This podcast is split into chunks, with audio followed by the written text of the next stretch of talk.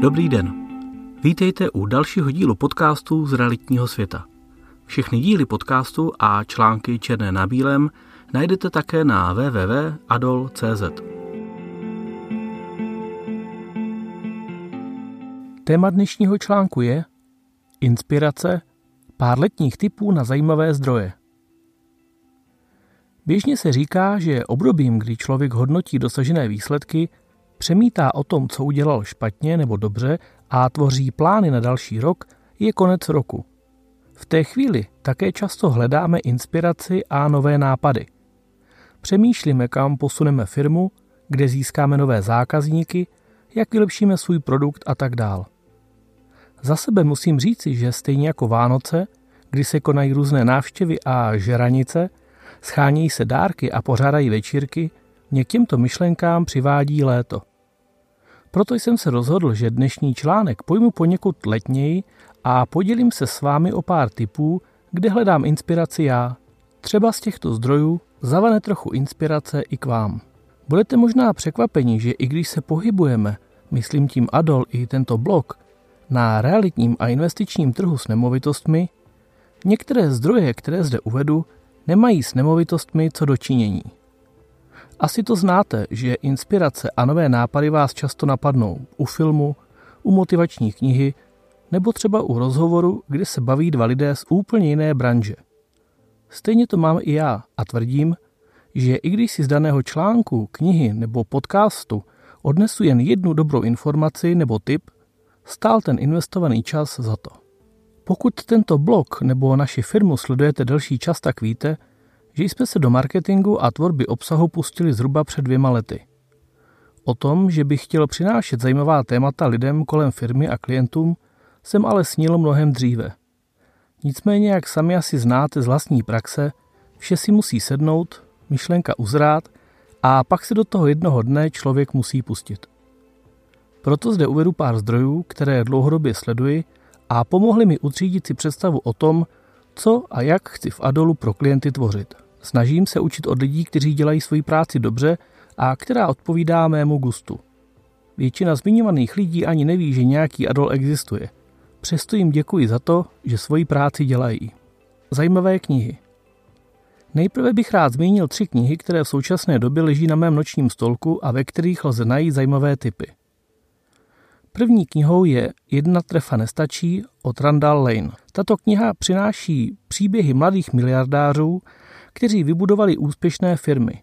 Není to jen sbírka jejich úspěchů, ale příběhy jsou plné průšvihů a chyb, kteří tito giganti dnešního biznisu na své cestě ke slávě udělali. Při čtení člověk také zjistí, jak moc pomohlo někdy těmto lidem štěstí, jejich urputnost a určitá vize, kterou se snažili zhmotnit. Kromě často zmiňovaných lidí s firm typu Facebook nebo Tesla, jsou zde příběhy lidí z Twitteru, Jack Dorsey, Spotify, Daniel Ek, Dropbox, Drew Houston a mnoho dalších. Druhou knihou je kniha Blog za milion, kterou napsala Natasha Cartney Smithová. Moc hezky a čtivě psaná kniha na téma blogování.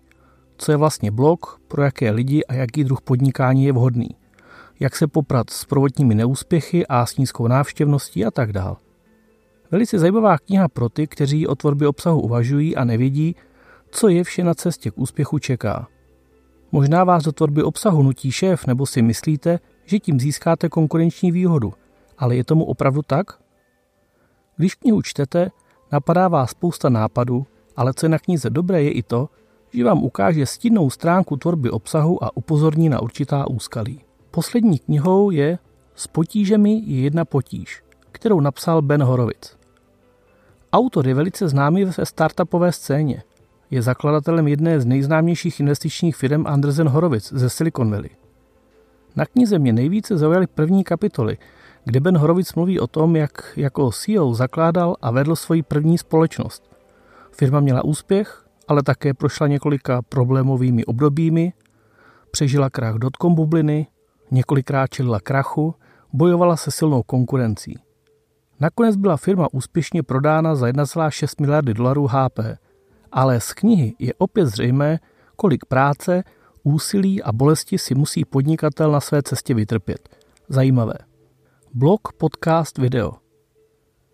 Přiznám se, že spíš dnes konzumuji obsah formou podcastů, poslech audio nebo videí. Přesto je pár blogů ze světa podnikání, které sledují pravidelně.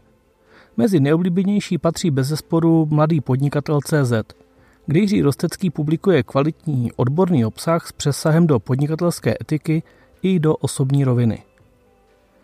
Dalším je blog na volné noze CZ, kde jsem našel mnoho odborných článků na téma podnikání, ale i marketingu a podobně. Najdete zde také zajímavé návody, jak si poradit s určitými úkoly.